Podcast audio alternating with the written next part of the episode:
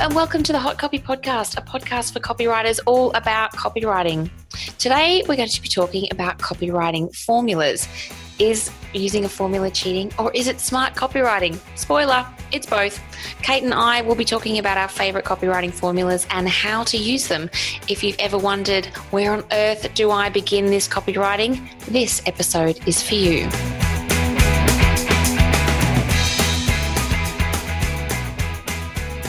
My name is Belinda Weaver. I am a copywriter. My business is Copywrite Matters, and I'm the creator of the Copywriting Masterclass. And with me is Kate Toon.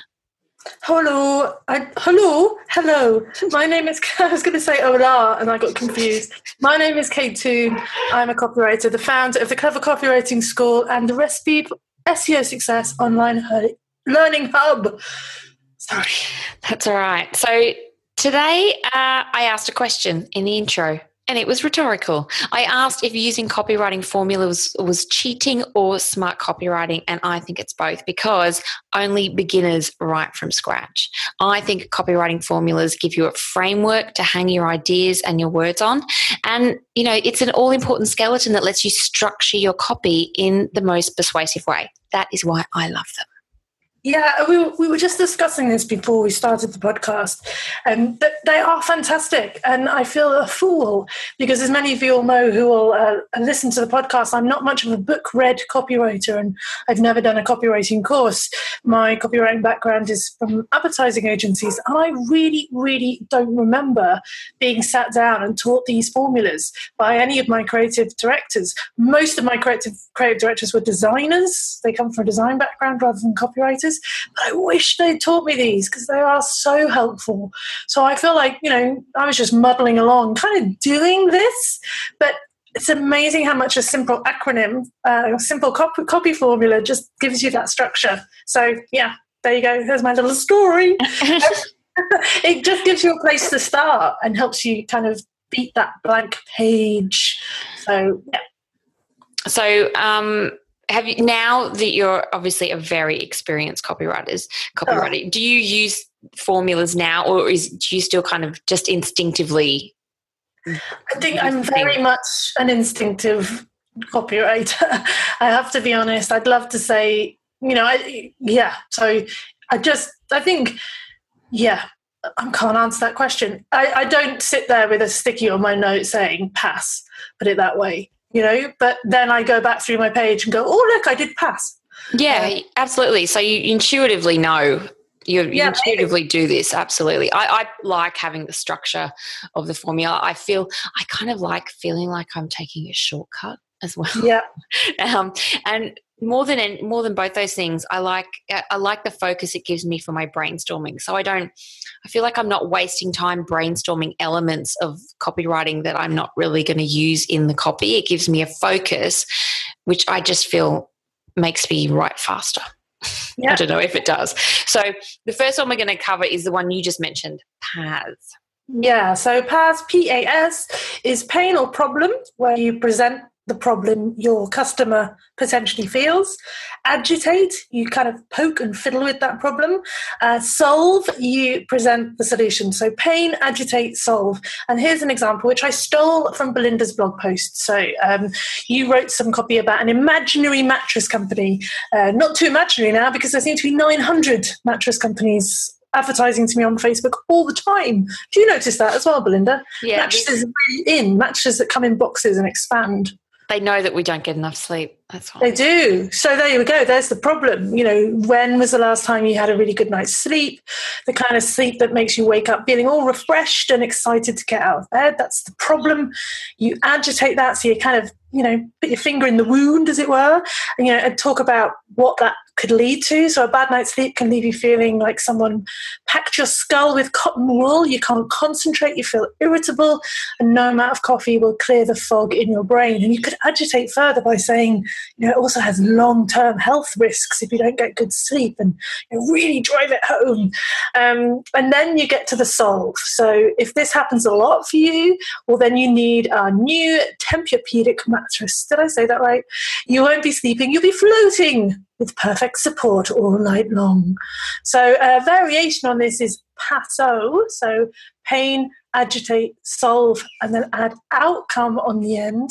Um, so I think adding the outcome someone can expect is a lot more persuasive than just presenting the solution. So maybe you could say, yeah, you can get this beautiful night's sleep, and you know, then you know this means that you're going to see this much improvement in your concentration, and you know these these kind of health benefits. And you could state that outcome as a statement or as statistics if you've got some something to back things up with, or it could be case studies or testimonials. So I think this is one of the easiest formulas to use. It's one of the easiest ones to remember. And I think intuitively it's something that we all do. But I think the outcome element just adds that extra extra oh, adds that extra something. Do you like that one? Yeah, this is probably my go-to copywriting formula. And the reason is I just think starting with the pain really helps you communicate to the reader I get you. I understand you. Um, this is what you're in. This is the hell you're in, and I understand. Mm-hmm. And I just think it's a really powerful way to open a piece of copy. So, um, I, it's it's my go-to, and I, I, agree. I think adding the outcome to the formula not quite as catchy, um, but it's definitely more effective. Um, so the next one we wanted to talk about, because um, it would be a rather short episode if we both went PAS, yeah, and we're done. Is AIDA, which is uh, attention, interest, desire, action, and this is a really, really old formula. Like I learned this concept when I did marketing at uni. So it's a classic one just because it's old doesn't mean it doesn't work you know the, obviously the idea here is you've got to get the reader's attention with a great hook that gets the next part of your copy read it's usually the headline. As with everything or just trying to get the next bit of copy read so you need to get their attention. It could be the pain point of the formula the pas formula we just talked about. It could be focus on the outcome. It could be the transformation that someone secretly desires um, or a surprising truth. You know you're talking about a hook here that gets someone's attention. You want it to be eye catching. You need it to be the biggest benefit, the biggest problem, the unique selling proposition, something like that. Um, we'll include a link to our our episode on uniqueness so you can dig into some really good techniques on that. Um, there's a lot of ways to get someone's attention, the target reader's attention. So you have to understand who they are and what will get their attention. Then, of course, you need to perk up their interest, which is the next one. Why are they going to be interested in what you have to say? Maybe it's some fresh information that augments the headline, but your goal here is to keep the reader reading. And then, of course, you have to make them want it, the desire step. And so, this where it is where it becomes more emotional and instinctive. You cover the benefits, and we'll link to an episode where we talked about that. We've talked about a lot of things, Kate, already on this pod. Yeah. Very helpful. But you know you have to make them want it and then you need them to take some action. All these formulas kind of end in an action. So this is where you maybe present an offer overcome objections and have the call to action. So attention, interest, desire, action. And as I said, it's really common. I have to admit, I've never really used this as a starting point in the same way as I've used the PAS and PASO formula because kind of I find this one a bit vague. Yeah, I get you. The pain points are just easier, I think. But um, I found a variation on AIDA on Buffer, and it lays out a great formula, but it's an impossible to say. I'm going to try and say it. It's Acebusborn. So it's not catchy. Catchy. catchy. Yeah. And this is attention interest, so the same as before, but then we add a few more bits and bobs. We add credibility, so a reason why they should believe you. Proof, so prove that what you're claim is, claiming is actually true, so that could be in the form of statistics or results or testimonials. Benefits, list them all out pretty straightforward then scarcity so create scarcity talk about how you know potentially there's a limited number or you only offer this service or product to a certain amount of people action so we're back into AIDA again, I think. Tell them exactly what to do. So be very clear on what you the next step that they need to take. Warn, So then you're still going. You're not finished yet. you warn them what's going to happen if they don't take action. And then now you motivate them to do something right now. Now, I think this, you know, you can, now I see this in front of me, Aisi Poson. It makes me, it reminds me of a lot of the hardcore sales pages that I see for, you know, online software. We're not going to bring up our webinar people again, but, you know, this is that completely, isn't it, Belinda? You yeah, know, yeah the point where you're like, it's it's you've sold it, stop it. Don't I don't need a countdown timer. I don't stop it. It's too much. Yeah. I think it's too much for us sensitive little British people, but I I think I think this is used a lot. Um, yeah. Yeah, I think this would be useful for a long copy, like a landing yes. page. And it, it makes sense, like as you say, when you see it written out like that. And again, what we've got is we've got a, a structure. It's, it's a bit like a checklist. And we, it doesn't mean with all these formulas, it doesn't mean you have to tick every single one off, but it, it, sort of gives you a place to go, all right, where do I start? How do I start this? And what haven't I mentioned? Have I offered proof? Have I, you know, warn them about what's going to happen if they don't take action? Have I given them an action? Have I created scarcity? All these kind of things. So that's where I think these formulas can really help. Even though I think we're instinctively doing this, the structure, it helps me go, yeah, have I included everything that I need to to make this a persuasive argument?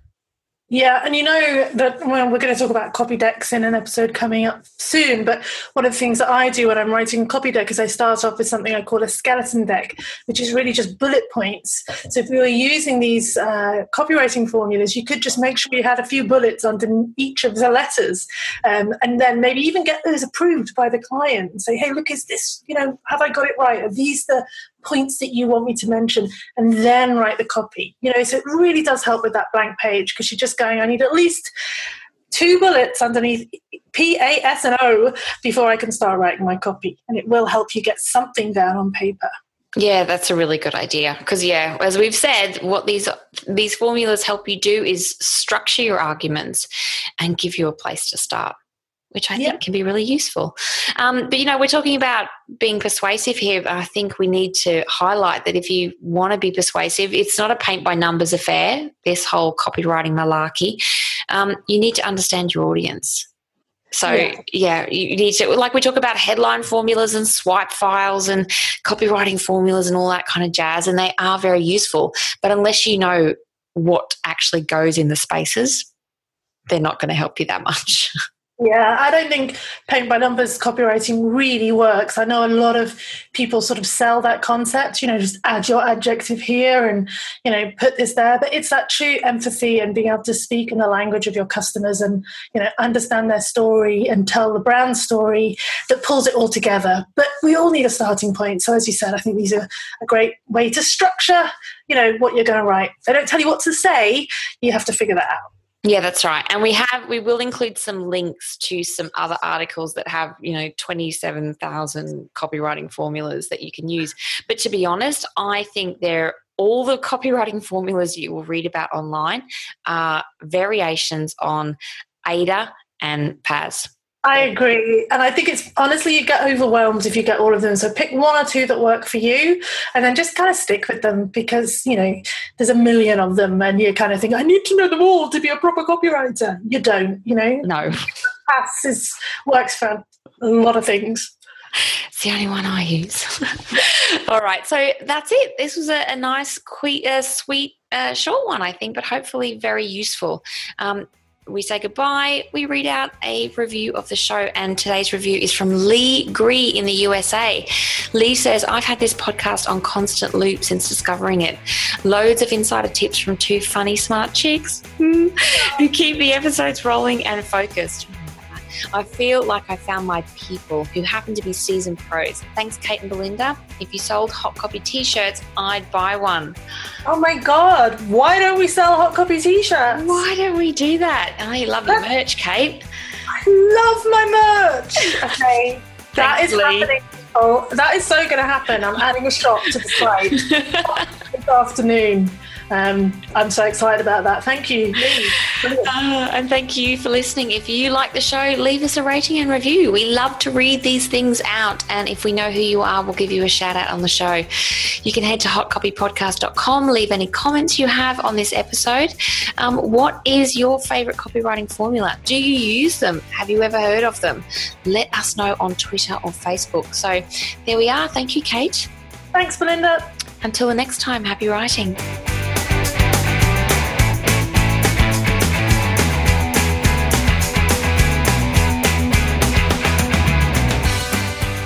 You're still listening? Great. Because I wanted to tell you about my new podcast, The Recipe for SEO Success Show.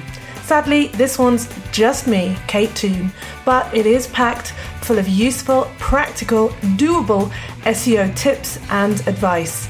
You can find it in the iTunes Store, on Stitcher, and SoundCloud. Just search for The Recipe for SEO Success Show.